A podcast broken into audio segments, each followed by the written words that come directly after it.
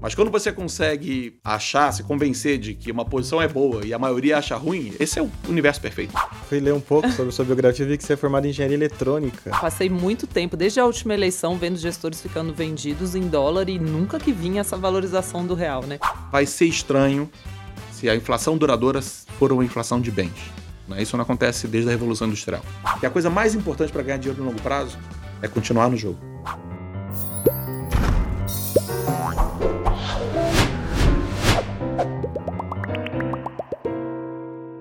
Olá, muito bem-vinda, muito bem-vindo. Você está no Bilhões no Divã e hoje a gente recebe aqui um gestor muito discreto, acho que ele nem nunca deve ter ido num podcast, Márcio Apple da Adam. Por muito tempo da minha vida, o Apple foi uma lenda, né? É, trabalhava lá fazendo Safra, né, ou fazendo Galileu no Safra, que foi um dos fundos mais famosos né, do mercado brasileiro, sem dúvida. Produto extremamente consistente. E durante o período que ele tocava a estratégia, assim como o Safra, era extremamente discreto, né? O que a gente chama do. Não é nem o low profile, né? O no profile, né? E depois, então, antes disso, já tinha sido CEO da Asset do Santander, então chegou a CEO da Asset do Safra.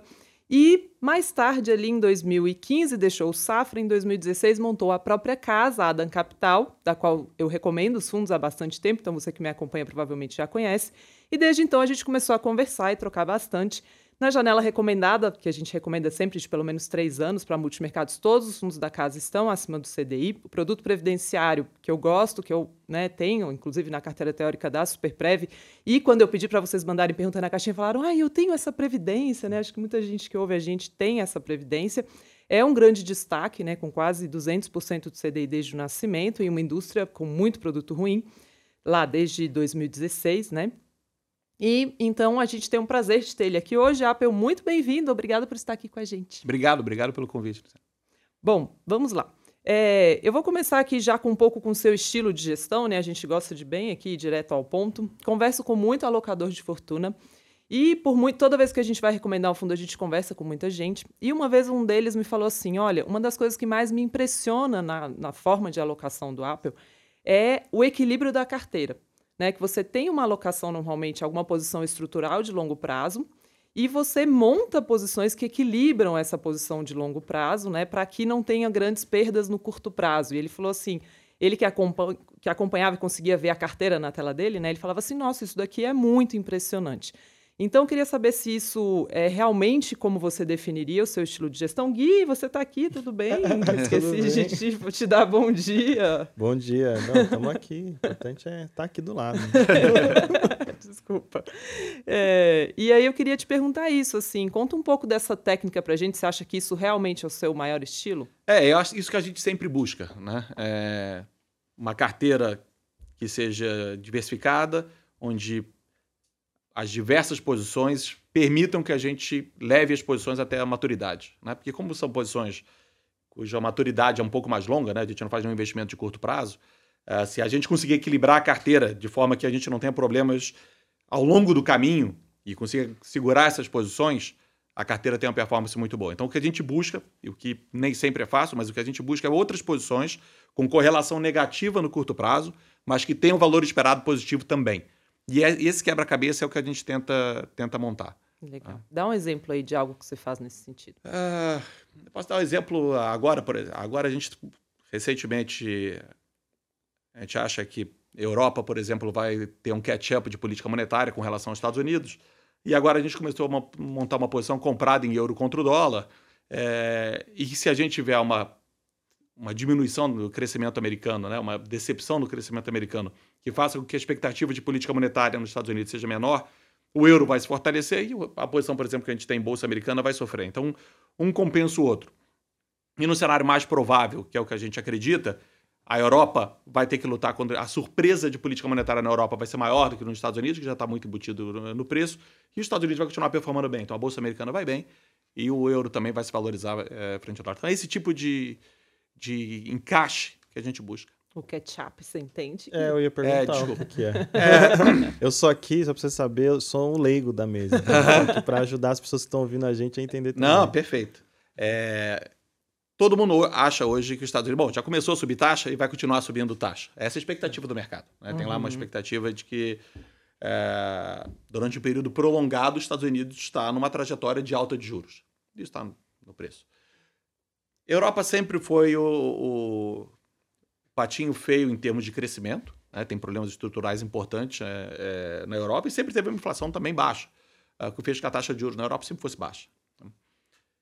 O, o Covid, num primeiro momento, né, com todos os problemas de supply chain, é, né, todos os problemas de, de, cadeia produtiva. cadeia produtiva que a gente teve oriundos do Covid, e agora com a guerra da Ucrânia, é, gerou um, um, aumento significativo da inflação na Europa, que batendo 6%, uh, junto com a mudança geopolítica. A Europa agora realmente vai ter que gastar mais dinheiro com defesa, vai gastar mais dinheiro para mudar a matriz energética. Então vai ter, e junta com isso, os refugiados da Ucrânia. Tá?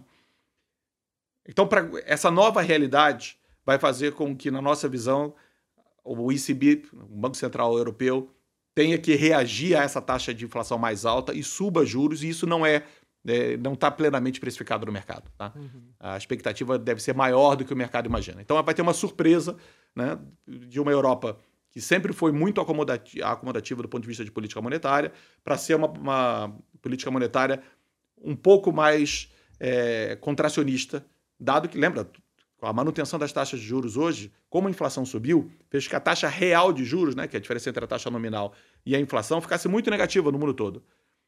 A gente discutia no passado que os juros não podia ser muito negativo. Por que, que a gente queria um juros muito negativo? Porque como a inflação era baixa, 1, 2%, sempre foi o problema do Japão. A inflação era baixa, você não podia colocar os juros muito negativos, senão todo mundo fica com dinheiro em casa, né? Você não precisa depositar no banco. Fica com dinheiro em casa, ele rende zero. Zero é menor que menos um, menos dois. Uhum. Então sempre é um problema grande você colocar a taxa é, de juros muito negativa. Isso limita a sua taxa real, porque no, no frigir os ovos, a taxa real é o que determina o grau de estímulo ou contração que você está colocando na economia. Né? Então, se você tem uma inflação a 2 e por algum motivo você acha que você está limitado a menos meio de taxa de juros, você tem uma taxa real de 2,5 aqui, negativa que você consegue colocar. Quando a inflação vai para 6, 7, que é o que a gente está vendo agora, você ganha um espaço enorme. Né? E agora a gente tem esses países crescendo com uma taxa real de juros muito negativa. Então todo mundo vai fazer esse ajuste uh, de, de política monetária e a gente acha que a Europa está atrás do que deveria estar. E ela vai fazer esse, é, essa equiparação com, com os Estados Unidos. Não, não vai chegar no mesmo nível, mas vai ser uma, uma surpresa com relação ao que o mercado embute. E aí, nesse caso, a posição estrutural é alta de juro americano ou é o diferencial entre elas? Não, a, a gente acha que os Estados Unidos também vai subir mais do que o mercado imagina, tá? Uhum. Uh, a taxa real de juros de 30 anos nos Estados Unidos, pelas TIPS, né, que tem é o NTNB americana, está é, tá rendendo zero. Uhum. Então hoje você ganha inflação mais zero por 30 anos. Se você olha 70 anos, isso é 3%. 70 anos, a taxa real de juros média nos Estados Unidos é 3%. Teve um monte de mudanças estruturais na economia, em termos de demografia, tecnologia, enfim. Tem um monte de mudança que faz com que a gente não acredite que vai para 3. Mas zero também parece exagerado, tá? principalmente quando você leva em consideração uh, o dinamismo que a economia americana está hoje. Uhum. Uh, e tem uma série de outros, de outros horizontes de crescimento da economia americana para vir. Tá? Uh, então a gente acha que essa taxa vai subir para pelo menos 1% ao ano. Então tem mais 1% para subir a taxa esperada é, nos Estados Unidos. Né? Só que na Europa a gente acha que esse diferencial é maior. Tá? Então a, a, surpresa nos Estados Unidos é 1%, na Europa talvez seja 2%, 3%. Então é essa diferença que vai fazer com que, é, na nossa visão, o euro, o euro se fortaleça frente ao dólar.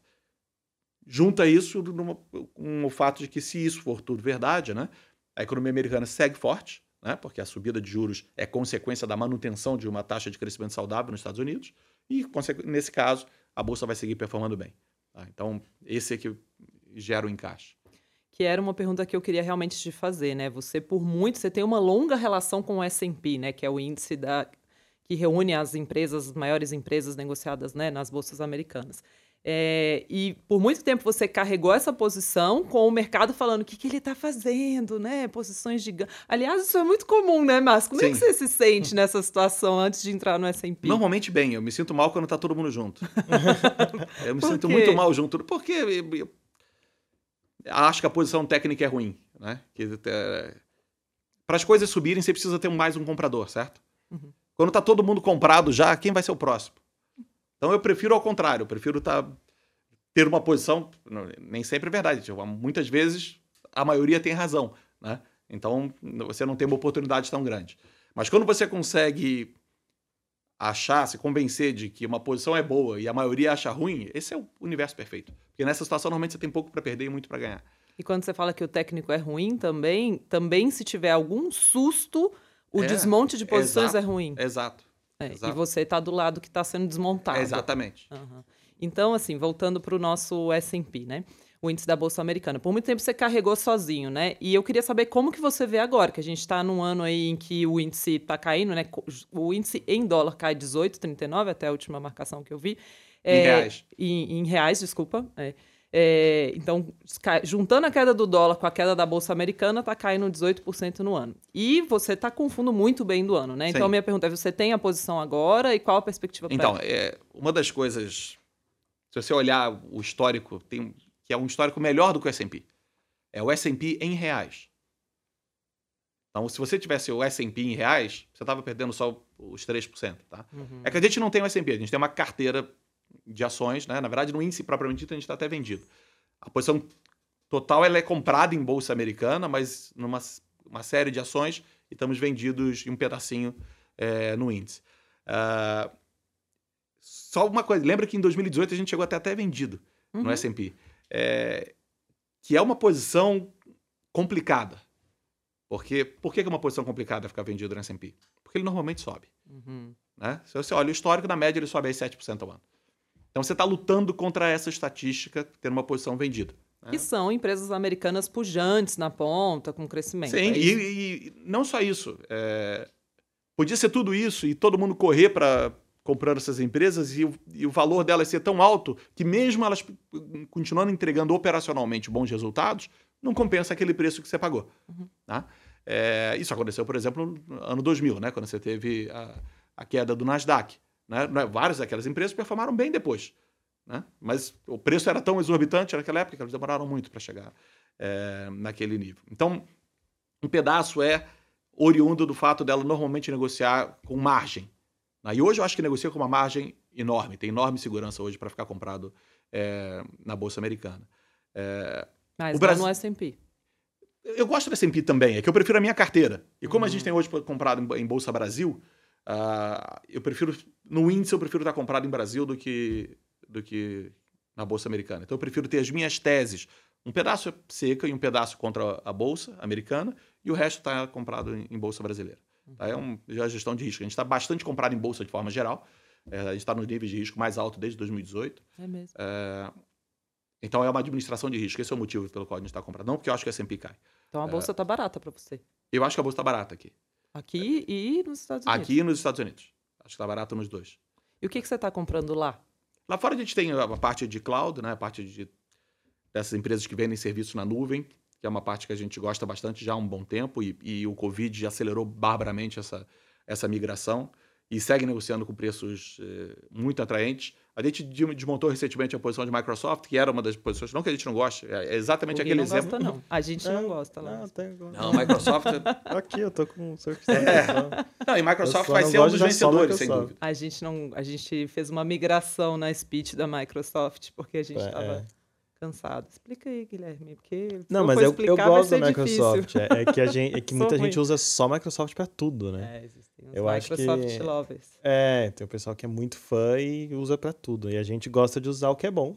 E o que é ruim, a gente usa outro. né? É, a, gente, eu só- a gente é mais comedido. A gente só usa o serviço de, de, de página, né? Pra você, Uhum. A página da Adam é hospedada lá e o serviço de e-mail. Fora o Office, que eu imagino que seja. É, o Office todo mundo. Todo mundo usa. Todo mundo usa. Ah, funciona bem, eu não tenho. Mas o, o principal motivo da vantagem da Microsoft é que ela já está em todas as empresas. Sim, Todo mundo tem relacionamento com a Microsoft. sim. né? Ah, e a penetração que a, a Amazon tem, né, com a Amazon Web Services, ela é um pouco inusitada. Ela é um pouco inusitada, certo? Imagina vocês, a gente, a gente vai ter que ligar para a Amazon para fazer isso, porque se a gente não quiser hospedar nada lá, não, é? não quiser fazer nenhum serviço através é, dos serviços de nuvem deles, você nunca vai falar com, os- com a- Amazon. Né? E com a Microsoft você está obrigatoriamente tendo uma relação, o departamento de tecnologia, sempre. Uhum. Né? Por isso que a Microsoft tem ganho market share. Tá? A Microsoft, de fato, é a que vem crescendo mais é, ao longo do tempo e eu acho que vai continuar. E não é por isso que. E a gente saiu da Microsoft, não é porque a gente não acredita nisso. Sei, Tá acho caro. que está intacto, mas eu negociava num múltiplo que não, parecia a melhor alocação. Só isso. Mas a Amazon vocês também. A gente gosta bastante de Amazon. Não por causa do. É, ao contrário, não por causa da Amazon Web Services. A gente Ah. gosta muito da Amazon porque tem vários horizontes de crescimento de receita, como por exemplo a parte de advertising, que eu acho que a parte de propaganda que nem começou.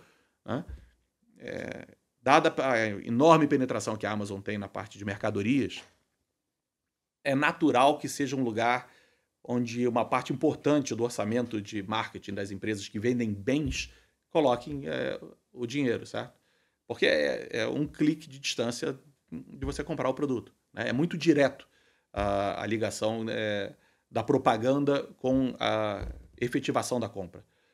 Ah, Isso é uma linha de margem 100%, vem crescendo muito e vem crescendo num ambiente que, com os problemas que a gente está tendo é, de, de supply, né, de os problemas que a gente está tendo de para gerar ah, os produtos, né, de cadeia produtiva, de frete. eh, na verdade, falta produto. Quando falta produto, você não precisa fazer muita propaganda, certo? Uhum. Sim. Você precisa fazer propaganda para convencer os outros a comprar o, que- o que você está fazendo. Se o produto está vendendo, né, é, é pão quente na padaria, você não precisa fazer muita propaganda. Então, apesar disso, apesar de uma situação é, idiosincrática que é ruim né, para o desenvolvimento de propaganda de bens físicos, ela vem performando muito bem e é um horizonte que ela mal começou. E tem contribuição 100%. É, eu achei que seria por causa da AWS, porque para mim, no fim, vários serviços que você usa na nuvem acabam usando a AWS por Sim. trás, né? Qua- Putz, não sei, eu acho que quase todos, se duvidar. Não, não, hoje o mercado. A AWS tem perdido uma, é, share tanto para a Microsoft, que é a que mais ganha, quanto para o Google. O Google É, o também Google tem que, veio com é. muito agressividade nos preços também, né? Tem- Não, isso faz. A AWS é cara, né? É, Isso faz diferença. é. A gente paga essa conta, né, Gui? A gente usa, a gente usa o Google Cloud e a AWS. É. O Azure, a Azure, né? Não sei É. como o pessoal gosta de pronunciar. Eu não sou muito fã porque eu acho que é muito difícil de usar. Uhum. Mas tem muito serviço interessante, sim. Eles estão cada vez mais evoluindo. É que antes a AWS estava né, disparado na frente dos outros. Não, ele foi o first mover. Por isso É. que ele foi o primeiro Uhum. entrar nesse negócio. Não tinha, né? É. O Google tentava fazer, mas não emplacava. A Azure também era mais ou menos. Agora eles chegaram, chegaram bem nessa corrida. Acho que é uma corrida legal agora. É. Tá interessante. É, e a gente vai ter outros serviços sendo agregados que talvez seja o diferencial. A parte toda de inteligência artificial que está sendo É. acoplada aos serviços de, de cloud. Então, tem a- é um processo que está só começando ah, ainda. né? Tem muita gente que ainda vai migrar. Ah, e hoje, de- Google, você pega Google, Google negocia múltiplos que é, é, múltiplo, é mais barato que a Procter Gamble. É coisa assim Uhum. inacreditável. Uhum. Inacreditável. Ah, então a gente está otimista com, com várias dessas ações. Legal. Falando em tech, Márcio, o Gui estava até comentando antes de você chegar que ficou meio impressionado ali com a sua formação, né? Porque você. É, eu fui ler um pouco sobre sua biografia e vi que você é formado em engenharia eletrônica. Eu sou. Você ainda programa alguma coisa ou nunca Não, mais? programa. Eu, você sabe que eu comecei programando. Ó, que legal. Eu comecei programando. Tá vendo? Você isso é uma pode parte legal um do- fundo, Gui. Isso é a parte legal do Bilhões de Van, que a gente tenta trazer esse lado diferente, É, né? da- humano, né? É. Eu comecei a programar. Eu programava desde moleque, né? É, Desde os 10 Que- anos de idade. 12 anos, você que nem que você sabe. programava, Existia um né? computador chamado Commodore 64. Nossa, é do Depois Basic. pesquisa. Não, eu já, já ouvi a história. O- foi o que o Bill Gates fez o Basic, não foi? O ponto O flutuante. Microsoft, sim. Eu acho Microsoft- que foi o que ele Basic fez o do Basic ponto Commodore flutuante. 64 foi Basic. É É. isso mesmo.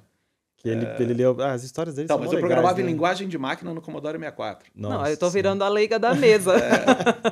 Então, eu comecei Virando fazendo isso. E eu Imagina que era brincava. um computador, parecia um, um- uma estantezinha assim, ó, um treco, vários Eu, LEDs. pe- pe- é, eu pegava, quando começava a trabalhar em banco, né? Eu olhava o pessoal de TI. E era uma galera de 30, 40 anos. Falava, isso daqui não vai dar em nada. Cara bom, cara bom de eh, coder, né? Cara que programa bem, o cara tem 15 anos. É. O Verdade. cara tem 30 e pouco, já passou. né? Ah, mas tem gente que se atualiza hoje em dia, que mantém... Eu acho que é Eu- bom você ter uma balança. Eu tô há porque eu- 30 anos distante desse universo. Pode ter mudado. Pode ter Não, mudado mudou, tudo. mudou bastante, É. né? Mas tem coisas que ficaram ruins e tem coisas que ficaram boas. Eu ainda sinto falta da galera mais antiga que lia muito o que tava fazendo. Hoje em dia é muito mais fácil, né? Então hoje em dia o pessoal vai muito na tentativa e erro. Dá então, tentativa e erro, não dá. O pessoal não cara vai demora- tanto. no- Eu comecei a dar aula agora na graduação e aí eu sou um professor um pouco chato nesse sentido. Eu, eu, o aluno fala assim, professor, tá dando problema. Aí eu, então você vai ler e vai descobrir onde tá o problema. É. Ah, não, mas eu fiz aqui, eu mudei e não funcionou. Eu falei, não, mas não adianta você mudar, você não sabe o que tá acontecendo. É. E antigamente você não tinha essa facilidade. Uhum. né? Quando você fazia, o pessoal conta muito, né, que tinha máquina de cartão perfurado. Não, isso eu não peguei. Eu não sou tão velho assim. Mas é que o pessoal não tinha como ficar fazendo tentativa e erro sem parar, igual hoje em dia, que é muito Uhum. simples, né? E essa é uma época que, que o pessoal acha que vinha com um conceito muito mais forte. Que talvez hoje em dia. É, eu nunca tive tão- aula. Naquela época não existia isso. Naque- Isso era... A diversão era programa. Por isso que o, o- o moleque de 15 anos fazia bem. É. Porque a era diversão brincadeira. era, a diversão era programar. A gente programava jogos, eu não sei. Ah, Ah, cheguei a fazer um legal. assembler. Tinha um, um um basic você fazia um assembler. Você sabe o que é um assembler? Sei, sei. Um assembler pro. Isso, Lu, é linguagem de máquina mesmo. É a linguagem que você vai escrever. Cara, você tem que ser hardcore pra escrever linguagem de máquina. Ah, hoje em dia não é, não. Hoje em dia, vários desses moleques. Aham. Assembler ninguém mexe. Ninguém pega. Você você mostra na graduação de ciência da computação Assembler, o pessoal já fica chorando ali. Caramba. Assembler. É difícil. Mas é você legal. saiu disso como? Por que, que você não ficou lá? É, Porque- eu tô, tô curioso. Então, você parece gostar proposta- muito. do- é, eu gosto. É, O mercado financeiro parecia que tinha, obviamente, uma, um retorno muito diferente. Um atrativo Agora legal. a gente não sabe mais, porque agora o grande valor tá na tech, né? Nunca Não, mas vi. tem, é. Mais ou menos, né? É, Acho que os grandes. Na verdade, grandes vencedores do mercado de finanças também vão muito bem, né? Não Sim, sei se. verdade. É, É mas acho tá que tem numa, mais. num- num- uma bolha, não vou dizer que é uma bolha porque eu não sei, mas tá muito valorizado o profissional de tech, né? Não, A tá. e pessoa eu- que mais ganha na speech é. Não, o profissional de tech é, sem dúvida. O principal, na verdade, são os, é, são os inovadores, né? São os caras que. é, esses, sem dúvida, se destacam muito, né? Se você pegar o. Da onde tem mais bilionário é no curso de Computer Sciences em Stanford, né? Então, isso diz alguma coisa. É, mas não era verdade quando eu me formei, para começar. Hum. Ah, e eu nunca. Engraçado. é, Acho que a cultura empreendedora 30 anos atrás era menor. Ah, então, não- na- quando eu me formei, não passava na minha cabeça montar um negócio. né? Ah, então, eu ia trabalhar em algum lugar. E trabalhar em algum lugar, o retorno era muito diferente do mercado financeiro é, com relação à, parte de software. E software eu fazia. Eu, cheguei a, vender software quando tinha 20 anos. Então, eu fazia esse negócio. Ah, eu trabalhava, na, eu fazia estágio na Promondiaria, toda na parte de software. Meu trabalho de graduação foi na parte de software. Então, era o que eu fazia normalmente. E mercado financeiro eu não entendia absolutamente nada. Zero. Ah, só sabia que pagava bem. Era a única coisa. Era a uma atração suficiente É. pra ir atrás. coisa. Exatamente. E aí, Hoje como- talvez fosse diferente, não sei. Mas como você fez a transição? Eu fiz um processo seletivo para banco, foi para o Bozano. Uhum. Ah, então fui selecionado para o programa lá de trainee do Bozano Simmons. Uhum. Então foi assim que. E aí Era no começou- Rio de Janeiro, É. a gente estava falando Que é a antes. sua paixão. A gente hoje trouxe ele amarrado pro podcast. Dois anos que eu não via São não. Paulo. É, tá vendo? Bons E- dois anos. E eu me lembro da época que você saiu do Safra para montar a sua gestora, que as pessoas falavam, ele tá fazendo isso porque ele é louco para morar no Rio de Janeiro de É. volta, a família dele tá lá. Você tem uma paixão com o Rio, né? Eu tenho mesmo. Tem, né?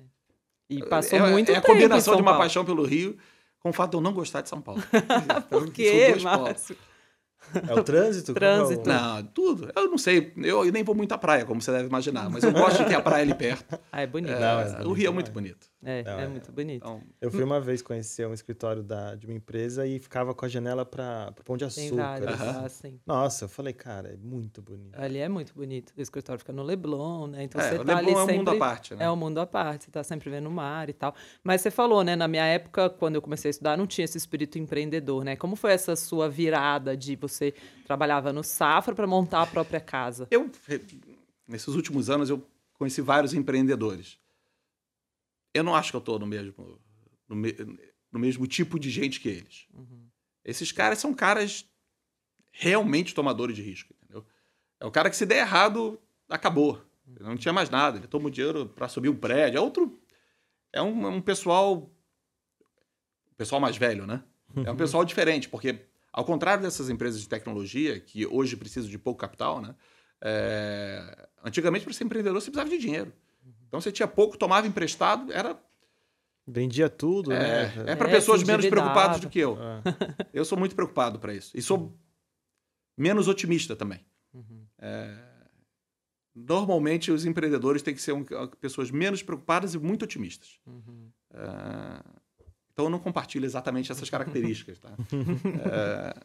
Mas você sabia que tinha um público que já acreditava é, em você eu, corri, que você... eu corri pouco risco. Eu corri pouco risco. Aham, Uh, e se desse errado também não ia morrer de fome. Uhum. Então é, é outro nível. sim. né?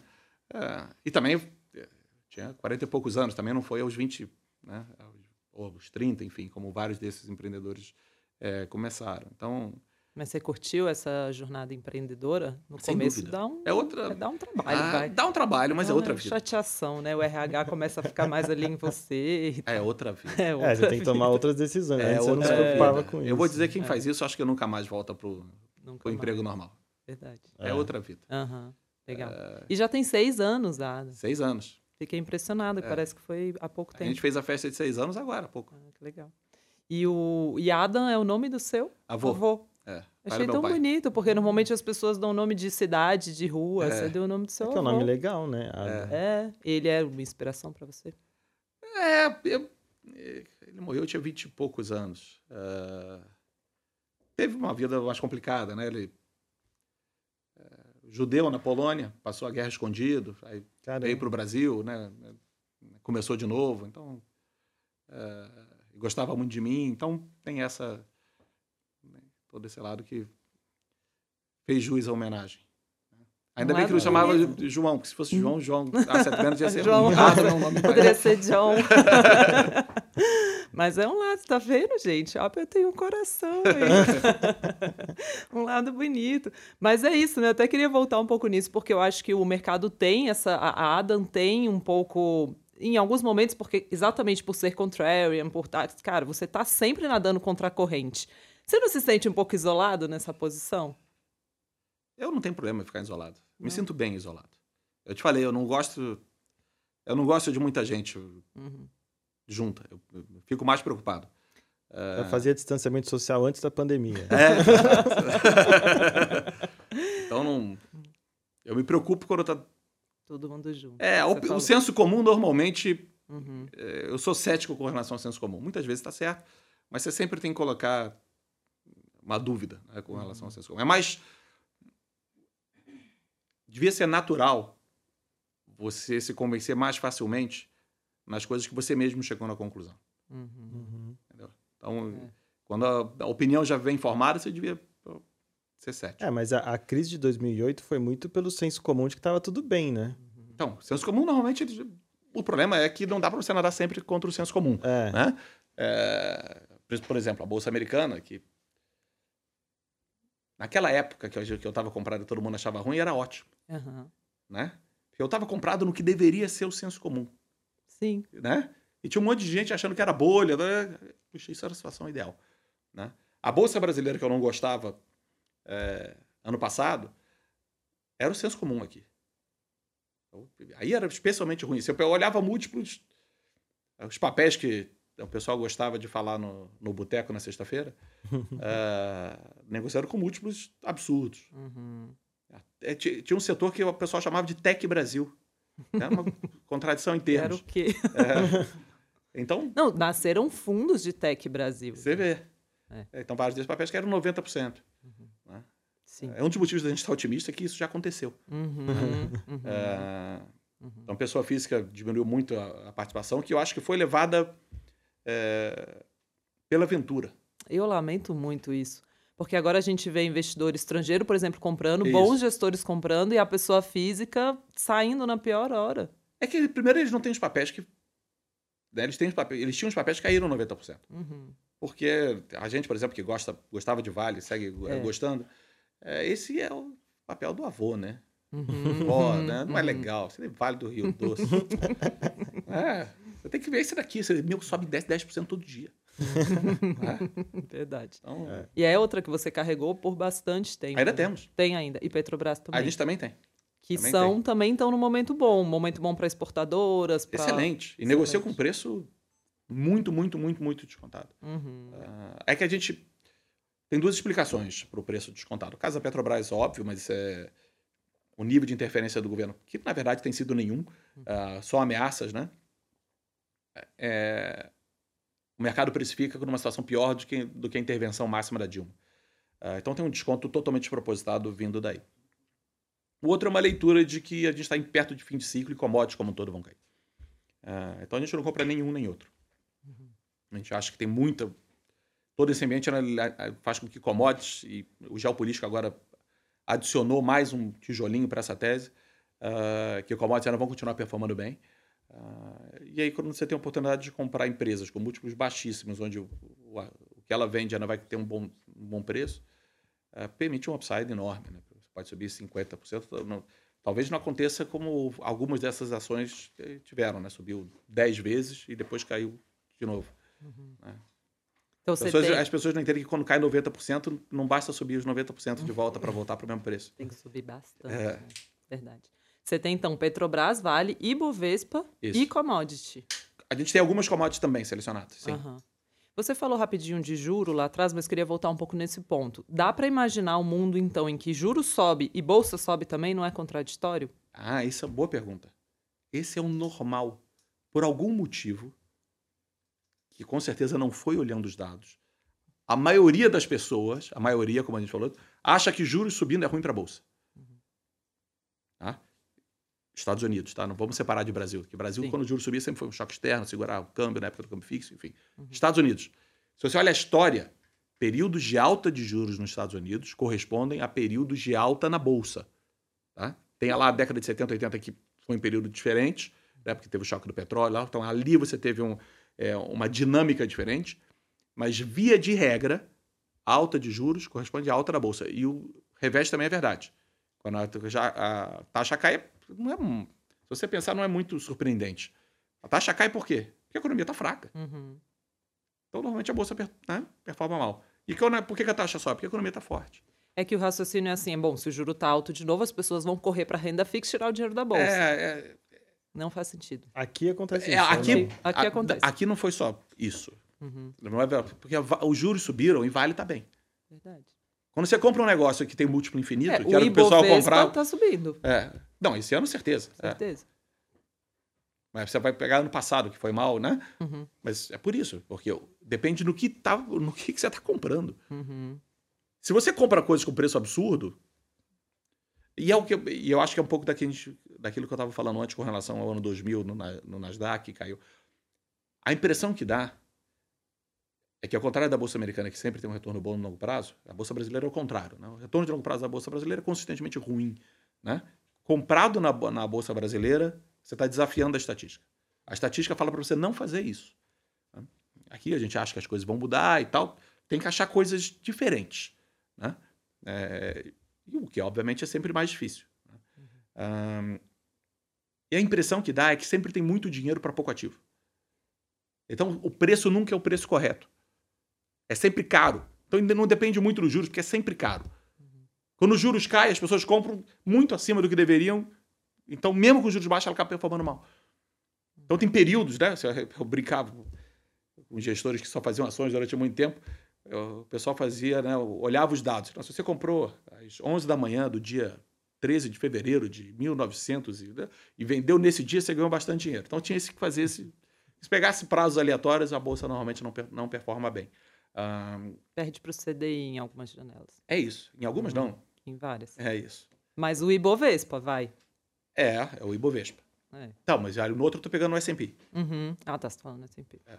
Se você pegar ações específicas lá fora, né, uhum. é outra... Outra história. Não, multiplica várias e várias vezes. Né? Uhum. Uh, tem poucas ações do Ibovespa que ganham do CDI no longo prazo. Uhum. Poucas. Uh, e se você está indo atrás de, de, de small cap, uh, que obviamente é perfeitamente possível que você tenha um retorno muito maior.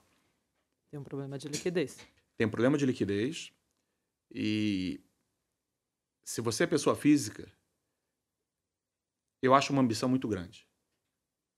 A, ah. gente, só, a, a, gente não faz small cap, tá? Uhum. Nem no uhum. Brasil, nem lá fora. A gente uhum. só faz big caps. Uhum. Big, big caps. Uh... A volatilidade é grande, né? Mas para pôr um pouquinho. Não, não é questão de volatilidade. É a questão da, da falta de conhecimento. Hum. Porque informação. uma boa parte do retorno é muito idiosincrático. Uhum. Né? O que permite que muitas dessas empresas performem bem quando a economia vai mal, inclusive. Né? Porque elas são pequenas, o market share dela não é relevante no total, ela vai ter um crescimento enorme. Né? Então, per permite esse tipo de, desacoplagem com relação à, à performance do mercado. Uh, mas você precisa ter uma, uma leitura muito boa com relação a aquela companhia, né? e menos com tendências seculares. Uhum. É difícil que empresas pequenas sejam uma onda secular, entendeu? Uh, é a mesma coisa que o cara que comprou a Amazon lá atrás tivesse apostando na AWS que nem existia. Uhum. Né? Então, é, é, eu prefiro ter boa, em boas empresas, empresas grandes, que estejam surfando, num preço correto, que estejam surfando uma onda é, secular. Então, Você precisa saber menos. É uhum. isso. Você precisa saber menos. Não depende de um detalhe ou outro, um contrato ou outro, entendeu? Não depende de uma nova revolução. Obviamente, outras coisas, se você está certo, tem um retorno maior. Sim. Mas é muito difícil a pessoa física ter. Principalmente se ele faz outra coisa da vida, né? Uhum. É, é ter esse nível de, de profundidade para ser capaz de ter essa leitura. Uh, e com certeza, uma grande massa, uma população grande de pessoa física fazer esse tipo de investimento, acho que você está exigindo é, demais de pessoas que fazem outras coisas da vida. Uhum. É difícil para quem só faz isso. Quiçá para quem faz outras coisas da vida. O cara é advogado, médico, motorista, enfim. No fim das contas, a gente falou muito de risco aqui, né? Você falou no risco de empreender, no risco de comprar ações fora do radar, no risco de comprar. Você é uma pessoa que se preocupa muito com risco, né? Muito. Isso se reflete totalmente no fundo. Você Sim. controla muito o risco. Sim. E, e, de onde vem isso? É, lembra que meu dinheiro está todo lá quase. Né? É. Então. O seu está é, em jogo. Não é. Não estamos jogando com o dinheiro dos outros. Sim, perfeito. É, a gente falou aqui muito de bolsa, pelo que eu entendi, é a sua maior posição hoje em termos de risco. É. Né? Tanto Brasil quanto lá fora. Mas você também tem essa em abertura de juro mundo. A gente tem tá tomada em, em treasury de 10 anos. Sim. E a minha grande dúvida é de uma outra posição também que andou muito com você ao longo da história, que é a NTNB 2050. A gente ainda tem uma posição tem. menor. Por que, que a gente tem é, menos? Porque a gente acha que a bolsa vai performar melhor. Acho que a bolsa brasileira está num, num momento muito favorável, muito favorável. Uh, não porque a economia brasileira vai bem então isso já fala mal da, da, daquelas outras small caps que eu já uhum. tinha comentado antes. É, acho que o Brasil vai voltar a ter um problema de crescimento baixo, tá? Uh, e que não vai ser um problema de inflação. Não? Não. O problema vai ser, eu acho que o mundo inteiro, lembra? Aqui a gente fica assustado que a inflação está 12, mas nos Estados Unidos está 7. Né? O mundo inteiro está tendo uma inflação mais alta. E vai ser estranho se a inflação duradoura for uma inflação de bens. Né? Isso não acontece desde a Revolução Industrial. Como, ah. como que é isso? Não, não entendo. É, a inflação é um ponto legal para a gente falar, que o pessoal está. Então, a inflação, o grosso da inflação é, no Brasil e no mundo foi uma inflação de bens. Né? Toda, essas cadeias de suprimento, todos os problemas com relação à cadeia de suprimento, Covid, frete, uh, e aumento da demanda que você teve uhum. por todos os auxílios que, que, foram gerados no Brasil e no mundo. Uh, então você tem uma inflação de um... oferta e uma de demanda. Você teve nos dois. Teve, teve os dois, dois, casos. Agora, obviamente, a de demanda está tá diminuindo, mas a, a, de oferta ainda segue. Um... Então, a de oferta, por exemplo, a cadeia de suprimentos. Então, sei lá, está faltando petróleo no mundo, a inflação de oferta, não é a é. de demanda. Botou mais dinheiro na mão das pessoas, inflação de é, demanda. É, o carro parou porque não está saindo chip, porque Isso. a fábrica teve. É, parou porque teve um surto de Covid. Ah, não uhum. produziu o chip, não tem o chip para o carro e Isso é você é não consegue comprar o carro. Então tem menos uhum. carro tem menos carro, mas mesmo, imagina que a mesma renda, a mesma quantidade de pessoas querendo comprar carro, o preço vai subir. Em bens não tem, não, é, não são responsáveis pela inflação há 200 anos, de forma, né, se você olhar o longo prazo. Porque a Revolução Industrial nunca foi difícil, cada vez a gente produz mais com menos recursos, né, com menos pessoas, principalmente. Uh... Tem muito a ver com tecnologia isso. Muito né? a ver. E é interessante isso, porque eu me lembro bem, eu peguei uma fase do mercado que a gente conversava com pessoas muito conhecedoras de mercado falavam, gente, nunca mais vamos ter inflação, porque agora a tecnologia não vai mais permitir que haja inflação. E aqui estamos nós. Né? É. Então, de novo, numa inflação de bens que é você tem que reverter esses 200 anos para achar que é, que vai ser a, o, a nova alavancagem da inflação para frente vai ser vinculada a bens. Você acha que é ah. é uma coisa pontual, então ligada é, a um é desarranjo de cadeia produtiva? É mais do que um ponto que já está virando um borrão, né? é verdade. Mas é que foi um super problema, né? É. Um probleminha. Foi um problema enorme, realmente. É. Que jun foi junto com também o aumento da demanda pelo, pela ajuda que foi feita para todos os lugares. Tem indústrias, como por exemplo a indústria de construção nos Estados Unidos para residencial, que nem começou a recuperar, que o estoque de casas está baixíssimo. Então tem, ainda tem. Eu fiz uma analogia é, outro dia que eu acho que cabe bem. O Covid foi como se alguém desse um pulo bomba na piscina. Uhum. Então, Balançou tudo. a água, né? Cheio de onda. E vai demorar um tempo até a, piscina ficar lisa de novo. Ah, e a gente está vivendo isso. Ah, mas o mundo não vai ser feito no longo prazo de pulos bomba. Uhum. Sim. Assim, então a gente vai. A inflação vai cair ah, ao longo do tempo. E aí, voltando para a NTNB 2050. Então, a inflação vai cair. O problema é, obviamente, a inflação de serviço. A gente, no Brasil, acho que, obviamente, exagerou do ponto de vista político monetário, deixou o câmbio de valorizar mais do que deveria. Enfim, tem- ah, fizemos aqui as nossas, as nossas complicações. Então, agora você tem uma inflação mais disseminada, incluindo a parte de serviços. Ah, e a gente vai ter um, um- período de ajuste. Mas o que já está acontecendo é o retorno do Brasil para o crescimento medíocre. tá? Isso é claro. Ah, e mesmo com juros caindo, a gente vai voltar a ter esse problema para frente. Tem problemas estruturais no Brasil, com a participação grande, do- grande do Estado. Enfim, tem lá os motivos pelo qual a gente, a gente vai voltar a ter um problema de crescimento e não um problema de inflação. Então, eu acho que o juros real vai ser 2,5% ao- no longo prazo. Então, a B seria boa, né?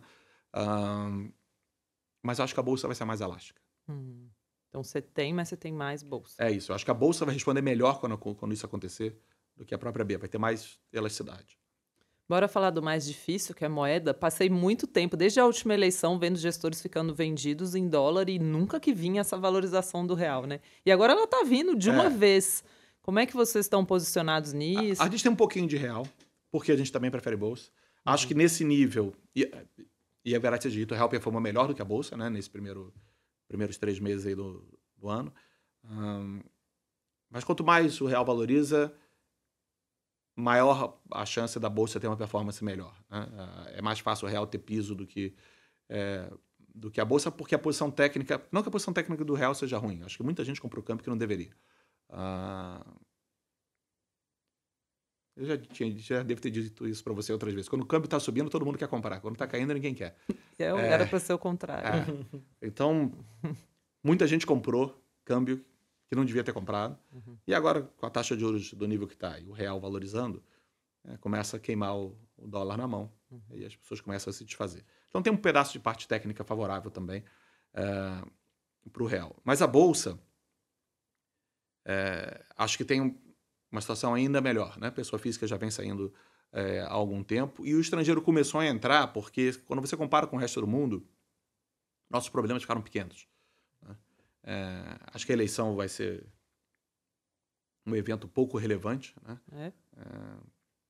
É, a- tudo vai ser na margem. Acho que a esquerda vai ser um pouco pior na margem. A direita pode ser muito pior na margem ou pode ser continuar num caminho um pouco melhor. Mas o- as- os lados extremos, tanto na direita quanto na esquerda, é, talvez somem aí uns 20% de probabilidade. Então tem boa chance, da- 80% de chance da gente ficar na nossa mediocridade tradicional, ahn, que é bom o suficiente dado o desconto de preço. né? E dado o fato de que a nossa participação no portfólio global de todo mundo é zero. A gente, esse dinheiro de estrangeiro que está entrando é saindo de um underweight enorme, né? de uma subalocação enorme, para uma alocação pequena, Uhum. muito abaixo do que deveria ser. é, então, tem um mar de dinheiro para vir para o Brasil ah, se a gente for para o neutro. Tá se a gente for vendo? para o Tá neutro, vendo? tem um mar de dinheiro para vir para o E Brasil. a pessoa física indo embora, eu fico muito triste com isso. E assessores incentivando a pessoa física a ir embora É. da bolsa na pior hora. E aí eu quero até falar sobre isso, sobre fluxo o em problema é o papel que ele estava antes. Não, mas assim, às vezes ele está em fundo de ação e está resgatando. é, tá. E aí era uma pergunta que eu tinha também. Os fundos multimercados estão sofrendo muito resgate esse ano. Então, E estão, talvez, no melhor período da história recente, né? Porque eh, que pessoa física vai montar uma posição tomada em juro, por exemplo? Que pessoa física vai montar posições sofisticadas como as que você está citando aqui? E eu vejo muita gente estimulando as pessoas a saírem de multimercados, né? Chegou a sair, ah, acabou a febre dos multimercados. Gente, não é febre, não é moda, não, não é, É. calça baixa, entendeu? Isso daqui é para você montar uma carteira e carregar para o longo prazo. E eu queria te perguntar isso: você acha que está num bom momento para o tipo de operação que vocês fazem em termos de oportunidade? ah, sem dúvida. Tanto é que o risco está um nível mais alto desde 2018. Uhum. Ah, E você eu não acho que as posições têm. é, essas posições acho que têm um, um caminho enorme. Nem começou. Uhum. Nem começou. Não, a S&P ainda cai 3. Né? O resultado bom do fundo é com o S&P caindo 3. Sim. Que é uma parte grande da nossa posição. Uhum. Ah, então, dá para andar barbaramente ainda. Muita coisa legal pela frente. Lembrando que eu sempre recomendo comprar multimercados para pelo menos três anos. O Guilherme já deve estar cansado É. de ouvir isso. E montar uma carteirinha, né? Que o mais legal de ter Adam, para mim, é dentro de uma composição você vê que anda de forma diferente. Ah, sem dúvida. Porque é muito, foi. né? Porque é muito ruim você ver. Eu falo para as pessoas, se a sua carteira tá toda subindo agora, vai ter um momento que ela vai estar toda É. caindo também, né? E é bom ter essa descorrelação. Márcio, a gente tem uma sessão aqui que é o causo, que a gente sempre pede para a pessoa contar algum momento que viveu, pode ser um momento que te impactou de mercado, alguém que você conheceu, não sei. Então, eu queria te pedir para você contar uma história para gente da sua vida de mercado. De mercado. Pode ser de mercado, pode ser da Ah, sua passei- infância, ser Ah, eu passei por muita coisa. Quando eu estava começando no, no Bozano, pode ser até que eu lembre errado, que tem tantos anos, eh, teve um dia que o Banco Central fez 32 leilões de câmbio, num dia. Eh, foi a mídia, o câmbio estava 80, acho que estava 82 centavos, subiu para Nossa, 88. 82 centavos, que É, delícia. estava 82 centavos. a gente, o pessoal ganhava naquela época, né? 82 centavos, porque o cara ganhava dinheiro aqui, parecia... O pessoal todo de Nova York queria vir para o Brasil trabalhar Uhum. é, naquela época. O mercado financeiro aqui já andando muito bem, né? E com câmbio super valorizado. Uhum. Então, teve de tudo. Teve o 11 de setembro, né? É, e como 11 de foi? setembro eu tinha acabado de pegar a gestão dos fundos do Santander. Nossa. A gente estava numa salinha que não tinha televisão. Ah, não tinha nem janela, era um tipo um aquário que dava no corredor. Nossa Senhora. E a gente tinha para as telinhas com os Brady's. Para quem não sabe, Brady's eram os títulos da dívida externa brasileiras. Uhum. É, que na época era um mercado bastante líquido. E você tinha uma parte desses brokers, né, desses corretores de, de títulos da dívida externa brasileira, ficavam no World Trade Center. Hum, Eu tinha visitado eu- em fevereiro, eu tinha estado lá em fevereiro. hum. Ah, Nossa. no outro dia mesmo, a gente peguei meu crachá da- do World Trade Center. Nossa. É, e Você tinha um monte de embora pra telinha. casa o crachá? É, era aquele que o cara imprimia na hora uma foto e o cara Ah. colava. Entendi. É porque eu roubo vários. Eu nunca acho na minha bolsa. Aí quando eu vou ver, tá cheio de crachá de prédio do Itaí inteiro. Eu tenho um crachá. Então, nesse você ele imprimia um negóciozinho. E, e aí as telas sumiram todas. Uhum. Todas as marcações da tela Nossa. sumiram. E a gente não tinha TV. Aí alguém falou: não, parece que caiu uma, bateu um aviãozinho. Essa era Um a coisa. Bateu um aviãozinho. Nossa. Aí eu fui, um- tive que sair para uma outra sala onde tinha uma TV para ver o que, que era. Para ver o tamanho do rádio. E simplesmente apagou Tá a tela. esquisito. É, apagou a tela, porque os Aham. caras eram lá. É. Cortou os cabos, né? De, os caras, os caras ainda estavam lá. Aham, Eles estavam no estudo. Era, a Cantor Fitzgerald era nos últimos andares. Uhum. Ah, então os caras estavam lá. Mas o, o impacto deve ter cortado o- o- as linhas de comunicação. Então sumiu tudo. Ah, aí quando eu olhei o tamanho do rádio, falei, tá esquisito. Aí a gente começou a comprar câmbio, tá? começou a fazer uma operação. Uhum. Aí eu voltei lá para ver, aí Pesado. quando bateu o outro, ficou claro. Uhum. E 2008, onde você estava? 2008 eu estava no Safra. Ah, a gente não achava que, que a Lehman ia quebrar na sexta-feira. Ah, mas na segunda a gente virou a mão. Uhum. Na segunda parecia claro que. Eu me lembro falando, inclusive com, com os acionistas, agora só põe dinheiro para dentro. Uhum. Né? Não empresta mais nada, vamos. Liquidez. Então, porque isso na Padre Rezamissa, eles sabiam melhor que eu, mas. Uhum. Liquidez, né, É nessa isso. hora. Qual foi a posição que você mais acertou, assim, na sua história? Você falou assim, nossa, agora acertei. É, não tem, a gente, eu nunca faço um, é, uma posição descomunal num determinado, num determinado ativo. né? Não é Uhum. que eu- a gente comprou uma opção de não sei o que e essa multiplicou por 10. Ah, Porque senão você assumiria risco demais. é, então, normalmente a gente não faz isso. A coisa mais consistente que eu ganhei dinheiro na vida foi o S&P, é dúvida. sempre, né? É, sem, sem dúvida. Mas pós 2008, eu tinha acabado de sair de Santander, lembra? Ah, então, em 2008, todos os bancos despencaram. Ah, eu estava até comentando com o Salgado isso outro dia. Eu comprei Santander, eu não me lembro o preço, eu acho que foi perto de 4 euros a ação. Nossa. Ah, e pouco tempo depois estava 12. Aí eu Uau. 12.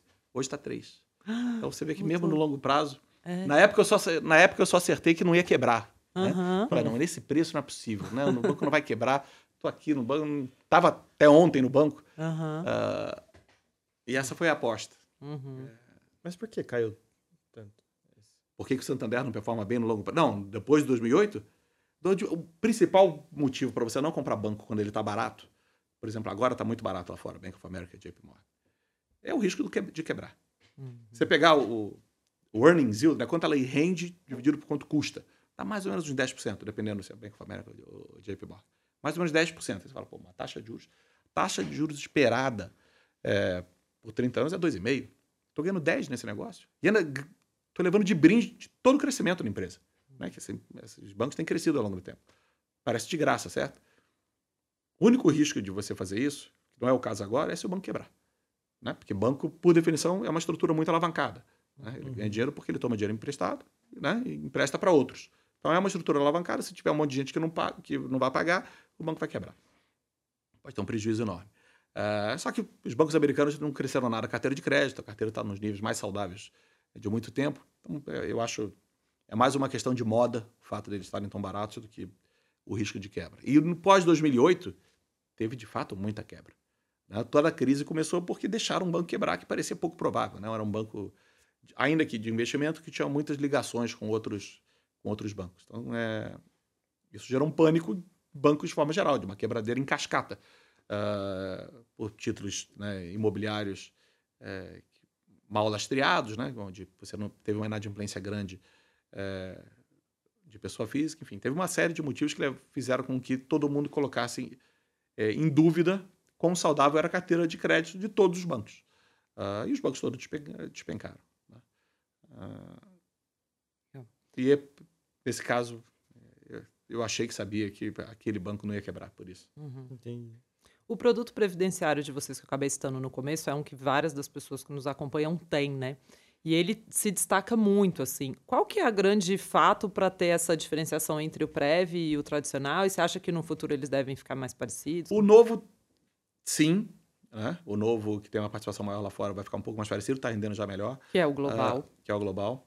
Agora, a principal vantagem do previdenciário ao longo desse tempo foi que ele tem stops, né? ele tem margem de risco maior do que os produtos multimercado. né? É, como a gente acha que o passivo é um passivo de longo prazo, ah, a gente permite uma margem maior nos produtos de previdência. Ah, então, algumas operações a gente teve que parar porque teve uma, uma perda nos produtos multimercado, a gente não parou nos produtos de previdência e a gente estava certo no final. Uhum. Então ele fez com que o histórico do fundo realmente fosse espetacular ao longo do tempo. né? Um produto extremamente consistente. Sim. Ele é ensinou verdade. para vocês também? Você acha? Um pouco, acho que sim. Uhum. É, todo dia a gente aprende alguma coisa. Muito bom. É, eu queria perguntar, antes da gente passar para as perguntinhas que o pessoal mandou, a gente botou uma caixinha ontem, a gente recebeu algumas perguntas, sobre o ouro, né? Aham. Que foi um que está subindo esse ano e que muito ligado à Rússia e Ucrânia, e muita história de que ah, cada vez mais os bancos centrais vão usar ouro, porque se é, os outros países podem congelar suas reservas, né? Por que não ter ouro? Você acha que pode ser um bom investimento? Eu acho que não, ah, principalmente com juros mais altos. Ah, um pedaço é o seguinte: um bom pedaço do ouro dos outros países está nos Estados Unidos também. Não sei se as pessoas sabem disso. Hum, não está A reserva país. em ouro dos outros lugares ficam guardados nos Estados Unidos. Ou seja, os Estados Unidos podem congelar a parte de ouro também. É, não sei se. Eu já, o que foi feito já foi uma violência grande. Ah, e eu acho a, a, a conclusão de que commodities devem se valorizar com isso, eu acho correta.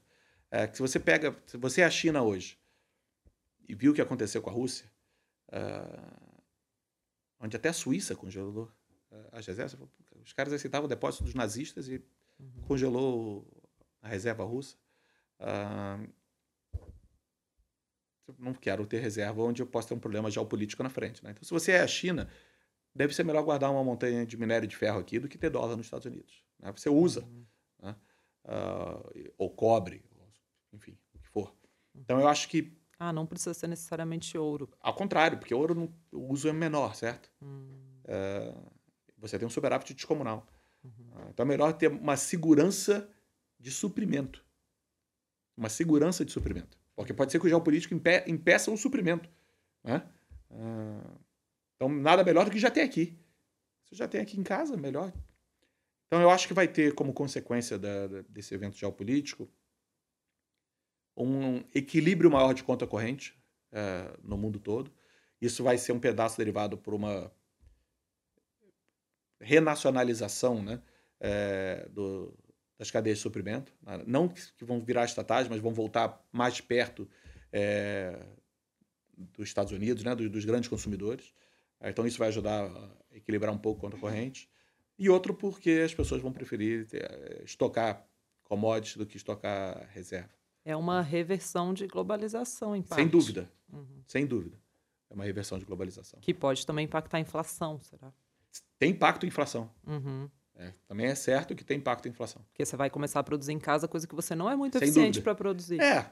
Vamos ver, a gente é muito criativo para fazer o que parecia ser é, né, ineficiente virar eficiente. Uhum. Né? Então, eu acho que tem, vai ter um, um grande impulso é, da tecnologia aí nesse, nesse processo de domesticalização da, das cadeias de suprimento. Estamos contando com você, Guilherme, para resolver o problema da inflação é. no mundo. É você que vai cuidar. Vamos para as perguntinhas das pessoas? Vamos. Então a gente tem uma sessão que a gente abre uma caixinha no Instagram e algumas pessoas mandam perguntas. Bom, eu não sei se é, acho que a gente meio que respondeu a primeira do Gustavo, que é inflação alta, juros do Fed subindo, hora de desinvestir na bolsa americana? Não. Até porque uma boa parte é protegida com a inflação, né? Lembra que bolsa é ativo real. Uhum. Uh, então a gente gosta, por exemplo, de meio de pagamento, que é é a inflação na veia, né? O, quando você passa o seu cartão da Visa, se o artigo está mais caro, você passa um valor mais alto. E o FII da Visa é mais alto. Tá? A bancos é a mesma coisa. Uma boa parte de todos esses é, todas as empresas tem uma proteção natural com a inflação. Por isso que a gente fala que o correto de medir não é com relação à taxa nominal, é com relação à taxa real. Né? Porque você tem a expectativa que, ao longo do tempo, como são ativos reais, é o resultado dessas companhias, se elas nem crescerem nem diminuírem, vão acompanhar a inflação. Né? É, lembra que quando o PIB é zero, ele é zero real. Né? Tudo, os preços subiram, na verdade, como um deflator do PIB, mas que ao longo, longo prazo aproxima com a inflação. O Thales pergunta, Pel, qual é a última lição que você aprendeu com o mercado nesses tempos de incertezas? O pior foi, acho que a gente, ano passado, que perdeu dinheiro em juros, é, eu tinha a ilusão errada de que eu entendia melhor como ia ser a, a, a dinâmica de juros, porque eu conheço o Roberto Campos há 30 anos. Né? A gente começou junto no mercado, a gente é amigo de longa data. Ele era do Santander? E do, do Bozano Simon, sim. Ah. Uh, não quando, eu não, não falei com ele nesse período, mas uhum. você conhece o cara, né? Você imagina uhum. como é que funciona a cabeça. E realmente teve uma série de medidas que eu achei que, que eu não esperava, vamos colocar assim. Que eu achei Roberto Campos é o presidente do, do Banco Central. Banco Central. De é... demora para subir o juro? Não, e o forward guidance, mantendo 2%, com a taxa aqui, deixando o câmbio de valorizar, o que era óbvio, né? o que era óbvio.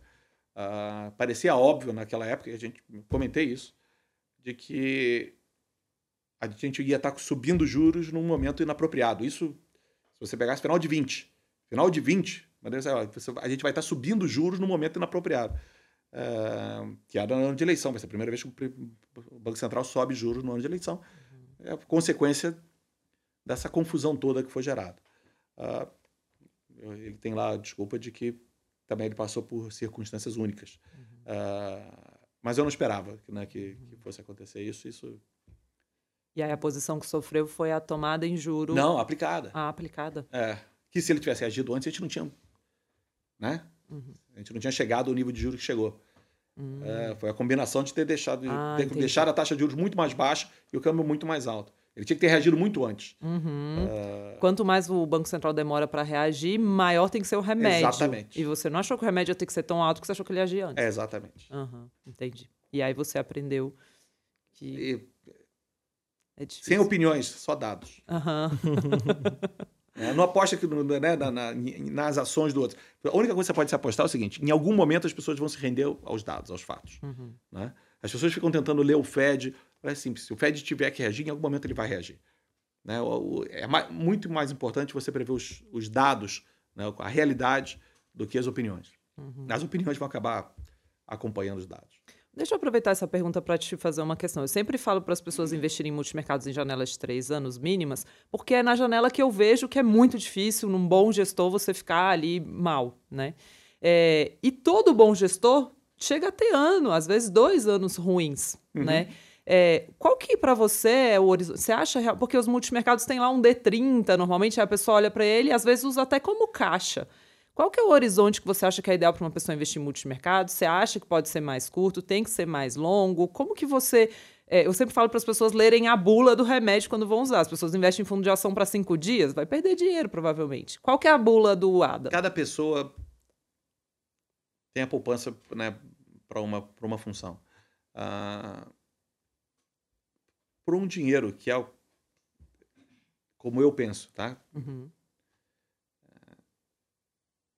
para um dinheiro que você quer guardar para um dia ruim, esse é como se fosse o um horizonte infinito. Entendeu? Então, uhum. Então, esse você não devia ter. Devia ser para selecionar e deixar. Uhum. Uh... É o que eu falo. Idealmente, as pessoas me perguntam, mas para quando você vai vender? Aí, idealmente, eu vou deixar para os meus filhos. É, não, às vezes, quando é o gestor, você deixa. Quando é a ação, às vezes chega num preço que você fala, puxa, essa empresa Sim. é excelente, mas tá num preço tamanho. Mas estou pensando numa estratégia de uma carteira de fundos de investimento, é isso, que é como é de a investimento minha. é para deixar. É para deixar, né? É para deixar. Uh, mas tem pessoas que eventualmente vão poupar por três anos, vão poupar por. Né, vão poupar por um período porque tem algum objetivo de curto prazo. Uhum. Uh, normalmente isso é menos dinheiro, mas ainda que seja importante é, para aquela pessoa. Aí é mais. É muito difícil você fazer aposta, fazer um investimento em multimercado é, por uma despesa que você imagina ter em três anos, uhum. é, que não seja um negócio de renda fixa ou ações. Uhum. Eu, eu, desculpa, que não seja um negócio de renda fixa. Ações e multimercado, é boa chance de performar bem, mas se você vai ter que pagar a parcela do, né, a última parcela do seu apartamento, uhum. o que quer que seja, é complicado. É, é porque é um risco que talvez você não possa correr, entendeu? Uhum. É, você tem que poder correr o risco que a probabilidade de você ganhar é muito alta, mas não, não pode ser uma hecatombe se você não ganhar. Uhum. Né? Ah, então, é, esse, é, esse é o equilíbrio que, que você tem que ter. A maioria desse, desse dinheiro, é, produtos de risco de forma geral, multimercado, ações, tem que ser para um horizonte indeterminado. Ah, para um dinheiro realmente de poupança de longo prazo, para uhum. aposentadoria que seja. Ou para um dia, sei lá, perder o emprego, enfim, para uma emergência. Né? Ah, porque, acho... porque vai ter. Vocês, por exemplo, quando você monta uma posição estrutural, pode ter perda no meio do caminho, né? Óbvio. né? Uma vez um, um, uma pessoa no Twitter, a galera provoca muito, né? Você devia ir para lá, Márcio, pra você me ajudar. e é aí um dia uma pessoa colocou lá assim, nossa, Luciana, mas você me falou que esse gestor aqui era o cara e tá perdendo esse ano. Aí eu falei, o cara? Eu falei que ele era, não falei que ele era Deus, né? É. Porque realmente, é, não tem como, né? Vai ter uma fase Lógico, ruim. Faz né? parte. E você lida bem com isso também de lá? Não tem uma pressão? Tem. É, lembra, é mais do que uma pressão, né? O teu dinheiro está lá também. É. Então, um, sem dúvida. É uma, um dos grandes desafios de todos os gestores é lidar com essas uh, flutuações e, e lidar... tem toda uma carga psicológica por trás, uhum. por trás desse negócio, né? Tem toda a parte racional e toda a parte psicológica. Não é uma atividade fácil, por isso que pouca gente faz. Uhum. É direito, pouca gente faz, uhum. porque não é fácil. É. E você também tem que tomar cuidado para não desmontar uma posição pela pressão que você tem convicção. É, então. E é sempre um equilíbrio difícil, né? Uhum. É... Agora, por exemplo, quando o S&P caiu 10%, puxa, assim, eu olhei de todos os lados, parecia que era, era impossível perder dinheiro. Era... Não significa que não possa cair mais, uhum. né? É... E e tem que tomar muito cuidado para você não achar que pode estar errado, por mais que você tenha estudado o assunto. Uhum. Porque a coisa mais importante para ganhar dinheiro no longo prazo é continuar no jogo. Então não pode correr o risco de sair do jogo. Uhum. Uh, então é esse, esse equilíbrio que, que é a arte. É difícil. Tem uma pergunta aqui, que eu, eu não sei o nome da pessoa é Mitri aqui. Pergunta difícil. O que acontece com o fundo se tiver que se afastar por alguns meses? Uhum. Boa. Não, na verdade, as exposições são todas longas. Eu me afasto. Uhum. Eu tiro Dá férias. uma volta ao mundo. é, eu, mas eu tô sempre ligado, como hoje em dia tá todo mundo ligado é. o tempo uhum. inteiro, né? Uh, mas as exposições são longas. Tem uma equipe lá que, que é a equipe que gera as ideias, né? Então, uh, o portfólio é único, mas as ideias são todas minhas. Uh, então... Mas é uma pergunta que realmente aparece, principalmente para gestoras de multimercado, tem muito isso, que tem uma figura muito forte, né? Sim. Você, o Stuberger na Verde, o Xavier na SPX. É... Mas gestão, no fim das coisas, no fim das contas, é uma coisa de humanos, né? Sem dúvida. Não é de é. computadores. Não, mas é, é que maior é, parte das a gente opera pouco, como te falar, mas a gente opera pouco. Uhum. A S&P carrega, tem ações que a gente carrega anos e anos. Então não é como se precisasse lá um, um quebrar pedra todo dia, entendeu? Você fala, uhum. fica lá, ficou né, um monte de pedra sem ser quebrada. Não, a, a posição tem uma inércia muito grande. Uh, você não fica todo dia comprando e vendendo. Zero. Uhum. Zero. São poucas vezes que a gente aumenta ou diminui ou aloca de novo. A gente, o grosso do tempo é estudando, olhando as coisas. Uhum. É isso que a gente gasta tempo. E para trazer Investe outro. Tempo. É. Exato. E para trazer outro tema aqui também da questão do tamanho do fundo, né? É, muita gente chegou a falar, ah, será que o fundo dada não ficou grande demais com o tempo e tal? E você sempre fala, não, eu tenho posições mais líquidas, né? O que, que você acha disso? Qual é o limite desse tamanho? Não, é muito maior do que muito maior do que até do que a gente foi. É. Uh, o tamanho não foi problema. Uhum. Uh, e não é problema para gente. Uhum. Você Fato, tem uma preferência por liquidez? Total. Para poder permanecer no jogo, para poder mudar de ideia. Me incomoda muito posições que eu não consigo sair. Uhum. É num prazo que coisas inesperadas acontecem. Uhum. Então, a regra número um é permanecer no jogo. E para isso, você não pode estar em corne. Uhum. Mas você que estuda muito, gosta muito de tech, vou ter que perguntar de novo. Já foi perguntado para você num evento meu, criptomoeda. Nossa, eu queria perguntar isso. não, eu não gosto. E olha que eu tive, eu até conversei com empreendedores do ramo no passado recente. Eu sigo não gostando. Acho que não resolve um problema, entendeu? É uma, é uma solução para um problema que não existe. É, essa é a cripto. É muito bom para financiar a Coreia do Norte, né, para terrorista. Para isso é excelente. Mas fora isso não serve nenhum propósito. Não é como se a gente tivesse algum problema. É... Na verdade, o dinheiro já é digital, né? Uhum. né?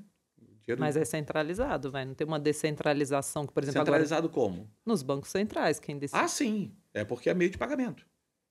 Tem muita gente que critica até nesse sentido, né? Eu queria até saber. então, mas o, que, o fato de ser não centralizado, o que, que ajuda? Agora, por exemplo, a Rússia, as pessoas conseguem usar. É, então, para pegar pessoas fora da lei, que normalmente aí centralizado é ruim. Uhum. Fora da lei é sempre. Se você quer fazer coisas fora da lei, cripto é excelente. Mas. É, você está apostando numa continuidade. E o que aconteceu nos últimos 20 anos, principalmente, foi fechar inúmeras brechas para esse dinheiro. É, é, realmente difícil você mexer dinheiro escuso hoje. Né? É, evoluiu muito o negócio de lavagem de dinheiro e tal. E... Mas isso é bom, né? Excelente. Mas talvez o canal de escape tenha sido a cripto. Uhum. Entendeu? Você apertou tanto todos os outros lugares que esse universo paralelo acabou migrando para a cripto. É, então, eu não, eu não gosto. Eu sou um dos que prefiro a lei. Uhum. tá certo. É, porque até você falou que tudo é digital hoje em dia, eu vejo muito isso no Pix agora, né? É. Uhum. Que é muito legal, que é... Tá, como que você vê isso? Porque tá tirando muito também dos... dos... Sem dúvida. Acho que o mercado financeiro está tendo uma disrupção grande. Sem dúvida nenhuma. Uh, e banco em si é uma estrutura ruim. Uhum. Uh, né, do ponto de vista... Uh, tanto de regulamentação quanto do ponto de vista tributário. Então, é, é eu acho que a gente vai caminhar para estruturas é, mais leves. E, e, a questão do crédito é que é, ainda falta ser resolvida. Tem muita gente tentando, né? vários empreendedores novos tentando entrar nesse mercado para desintermediar os bancos na parte de crédito. Uh, esse não teve, não teve grande sucesso em vários lugares do mundo ainda. Uh, não é uma das coisas que uh, a TEC conseguiu substituir o, o senhorzinho do comitê de crédito. o senhorzinho do comitê de crédito tem se mostrado de grande valor ainda. Uhum. Banco grande você evita comprar hoje? Eu, lá fora eu gosto, acho uhum. Lembra que tudo isso que está acontecendo no Brasil Nos Estados Unidos sempre foi assim, tá? Esse negócio de agente autônomo, que aqui uma novidade danada, lá fora sempre foi isso. Então não está tendo esse processo no, nos Estados Unidos e a gente gosta bastante de JP Bank of America. Uhum. Brasil, obviamente, os bancos estão sob ataque é, mais forte, mas negociam num preço que eu acho razoável. Eu prefiro bancos americanos muito mais que bancos brasileiros. Uhum. Mas eu não desgosto de bancos brasileiros a ponto de não me permitir comprar o índice, porque eles têm um peso razoável no índice. Vamos para o ping-pong? Vamos. Ping-pong é uma sessão que a gente humaniza bastante, gestor, aqui, para saber coisas mesmo aleatórias aí. a gente sorteia bolinhas de forma randômica, Pseudo-aleatória. pseudo-aleatória, conforme já aprendi com o Guilherme Rey. E É. aí a gente caminha para o fim aqui, nossa penúltima sessão. Depois a gente vai te pedir uma indicação de livro, podcast ou filme. Uma paixão. Aviação. Jura? Ué, você não sabia, não. É. De onde veio isso, mano? Sempre, deixa, sempre. Mas você pilota? Você gosta? Pilota. Ah, que legal. Gente, você veio, inclusive, Você- pilotando Inclusive, hoje. tá aqui na garagem. ó. Veio mesmo? Bem, Ele veio! que legal, Eu não nossa. sabia, que legal, que incrível. É muito difícil? Tem que ter só horas de Não. voo? Ou... não, difícil não é, mas. Tanto é que tem muito piloto por aí, certo? Aham. É, mas é desafiador a- o suficiente para ser recompensador. Ah, Ah, eu tenho, eu tenho medo. Você não tem medo? Ele pilota bem, Salgado? Pilota muito bem, ele falou. Olha, Caramba. que legal. E deve dar pra ver umas coisas bonitas assim de cima ali, né? Rio de ah, é Janeiro. fantástico. Voar É. de manhã no Rio de Janeiro. é- Caramba. Às vezes eu, eu pego uma vez a cada duas semanas, vai. Eu tenho um avião pequenininho, eu pego seis da manhã, decolo ali do aeroporto de Jacarepaguá, dou uma volta, sete e meia eu tô no escritório. Olha. Que legal. É. Você tem que botar o slogan, Adam Capital, pilotando seu dinheiro. Ah, nossa, que boa ideia, né, Guilherme? Nossa, vai estar amanhã no site da Ada. É recente isso, antes? Tem quatro anos. Olha, que legal. Nossa, eu acho que eu teria muito medo da primeira vez, assim, né? Pegar a primeira vez é um treino muito consigo. tenso. Você é louco. Pra Ontem- você que não gosta de risco, assim, que acha que alto risco não é para ser corrido. Mas não tem Mas ele risco, corre o não. risco ali no pilotando. alto risco, é não. Isso. Não tem alto risco, não. Nossa, que Não, é o que o pessoal fala, né? Eu tenho uma amiga da Academia da, Força Aérea Brasileira que ela fala: é muito mais fácil você bater o seu carro e ter um problema Muito do mais. que cair o avião. É, sim. É muito mais. É. Sim. É Ai, que a gente legal. não. É, é menos. É que quando o avião cai é muito, né? É um negócio que, Uhum. que impressiona, né? Você é Mas- daqueles que sabe qual é a aeronave que você está pegando e fica comparando uma com a outra quando é um avião normal, comercial. Então você ficou Não, eu- triste é- com o Antonov, que, que perdemos o maior avião É, do do mundo. mundo. Você ficou? Você Nem sabe? sabia disso. É, Era um na avião Ucrânia. ucraniano que, por causa da guerra, Ah. eles explodiram lá, É. né? Nossa. E era o maior avião do mundo, que foi feito na É. época da União Soviética, o Antonov. Antonov 2, É, era para carregar o Buran. É. É, Nossa, Ele gente, carregava um umas mundo coisas paralelo que não me assim. pertence, definitivamente. Muito legal. é. Tá vendo como essa sessão é boa? A gente descobre coisas aqui. Uma qualidade sua. Difícil falar de si mesmo. É, Bom piloto Sei. de avião. é, eu acho que eu sou exigente, talvez. Uhum. É, qualidade e defeito. É, para o cliente é qualidade. Para quem trabalha com você, talvez seja um defeito. Qualidade e defeito. Ah, eu acho que é sempre qualidade. A Edu também é muito exigente. Acho que é Ah, Gui, importante. não me queima, não. Mas é bom. o Gui Cadonhoto falou Isso é outro dia. Falou, ele É. botou no Instagram, né? Exato. Não, eu acho, Acho, que é bom. isso. Ah, que bom. Ah, eu Para o acho cliente é qualidade. bom. Se É. para você tá bom também. Tem que ser. A gente briga muito pra, por conta do melhor pro cliente. A gente é exigente com a qualidade que a gente vai dar de experiência pro cliente. É. é. Nisso eu sou realmente. É, pessoal, se o Somos. pessoal visse os bastidores da Speed, É. quanto a Luciana briga ali pela, pela experiência do cliente, o pessoal É ia valorizar verdade. mais ainda, eu acho. O André fala tinha que ser um Big Brother. Obrigada, Gui. Ah, Ah, caiu um veio defeito. agora o oposto, defeito. Eu juro que é pseudo aleatório. Eu acho que eu sou ansioso, de forma geral. Esse é um defeito. Nossa, eu sou também. É, então, a ansiedade. é eu acho que talvez é o tipo. Os dois andam juntos, é um tipo de personalidade, certo? Uhum. É, os dois costumam andar juntos. Não é, não é incomum é, essas duas coisas. Mas Mas mais é hoje que- em dia, né? Tem como. É, quem não é ansioso hoje em dia, né? Com o celular na mão, você vê tudo a cada segundo. É, muito difícil não ser ansioso.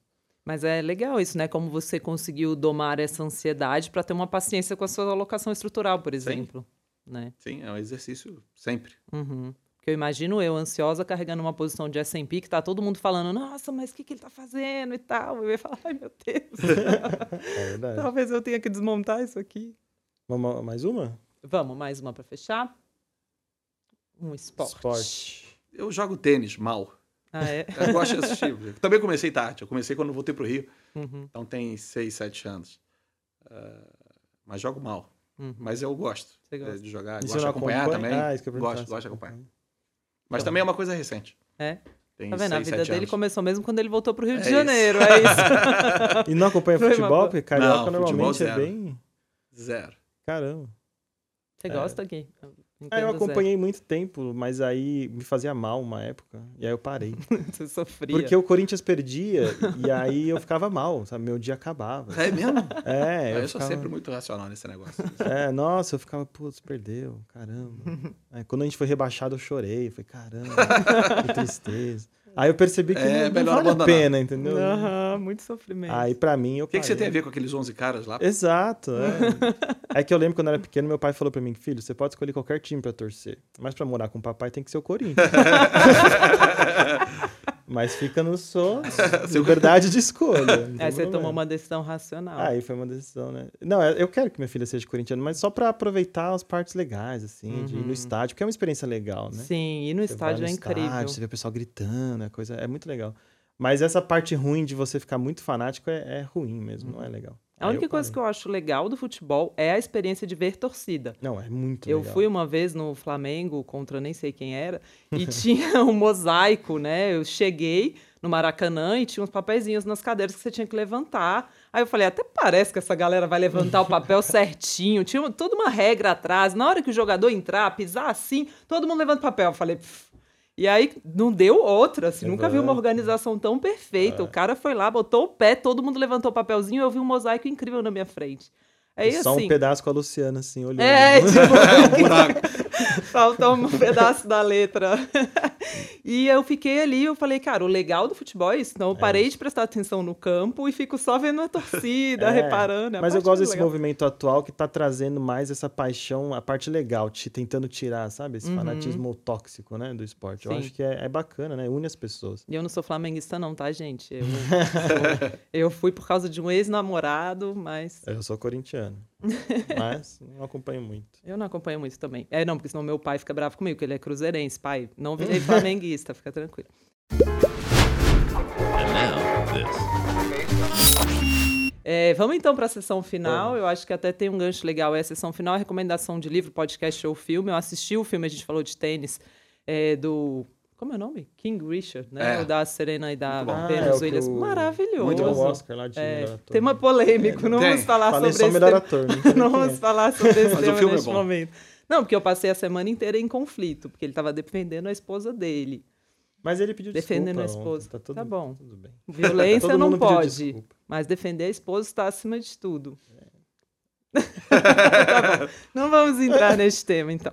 É, mas certo, então eu vou trazer essa recomendação. Vale muito a pena o filme, né? Uma não- mensagem ali de persistência, que inclusive tem muito a ver com investimentos. Tem.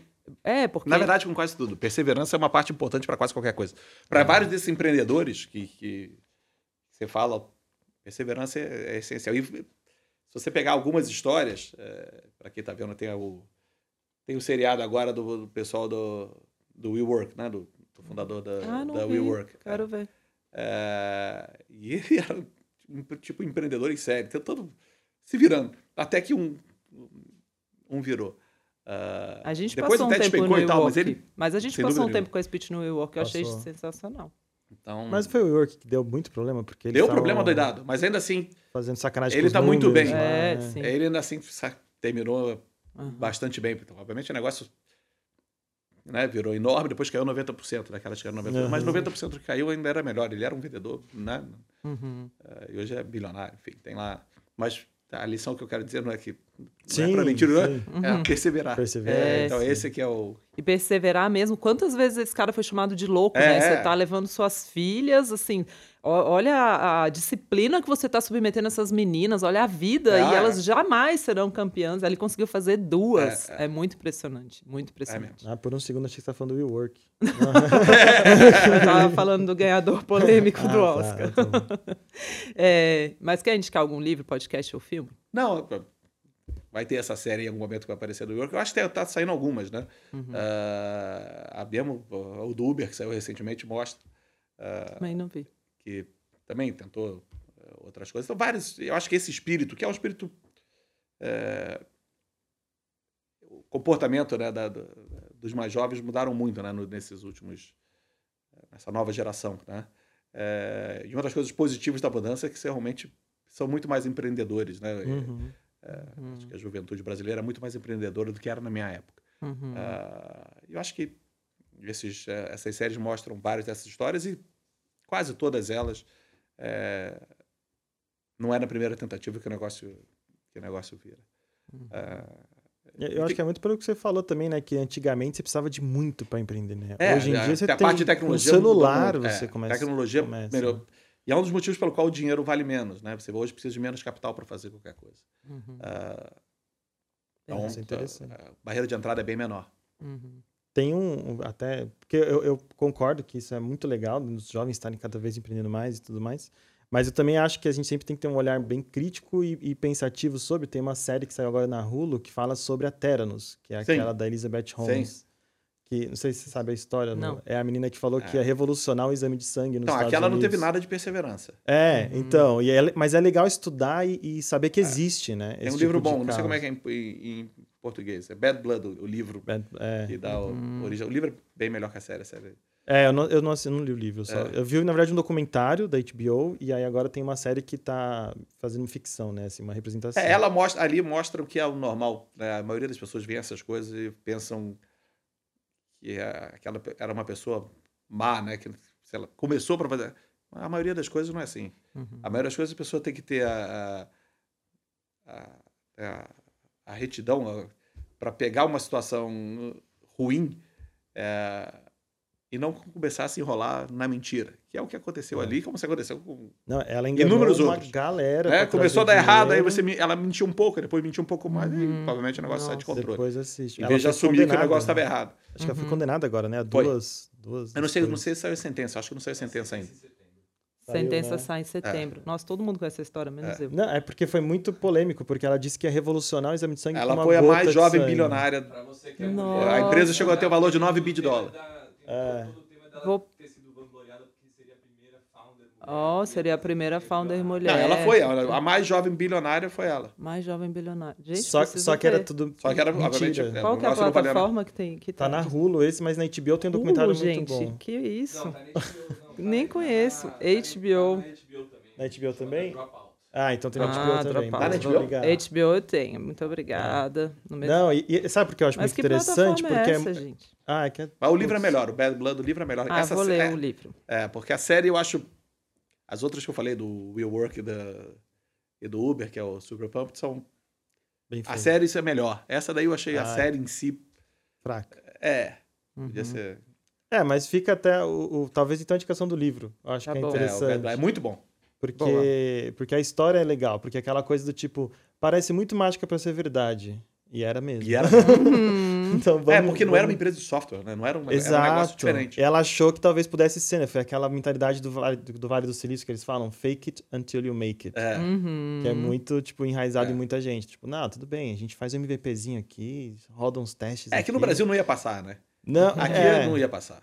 E vem muito também do Aqui que você já tem um falou, nível de acho, da questão da centralização das leis e tudo mais, que imagina se não tem um órgão regulador para ver se o exame de sangue está sendo feito certo. É.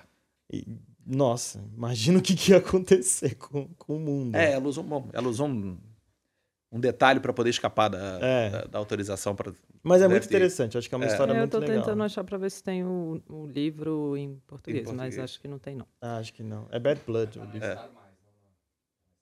Star mais? Ah, É, porque a Star Hulu é Plus. Star Mais. É, Ah, tá bom. é isso, é isso mesmo. Ah, Star então tá Plus. bom, Star- Eu falei Hulu porque Star eu, eu Plus. vi nem- pelo, por lá. Tá bom, entendi. Esse povo de tecnologia fala umas palavras que a gente não entende, já tô. Bom, Márcio, eu amei sua participação no Bilhões no Divã. Muito Obrigado. obrigada. Prazer enorme. Valeu sua vinda do Rio de Janeiro até aqui. Obrigado a Obrigada. vocês pelo convite. obrigada, obrigada, Gui, por Obrigado dividir a mesa também. comigo.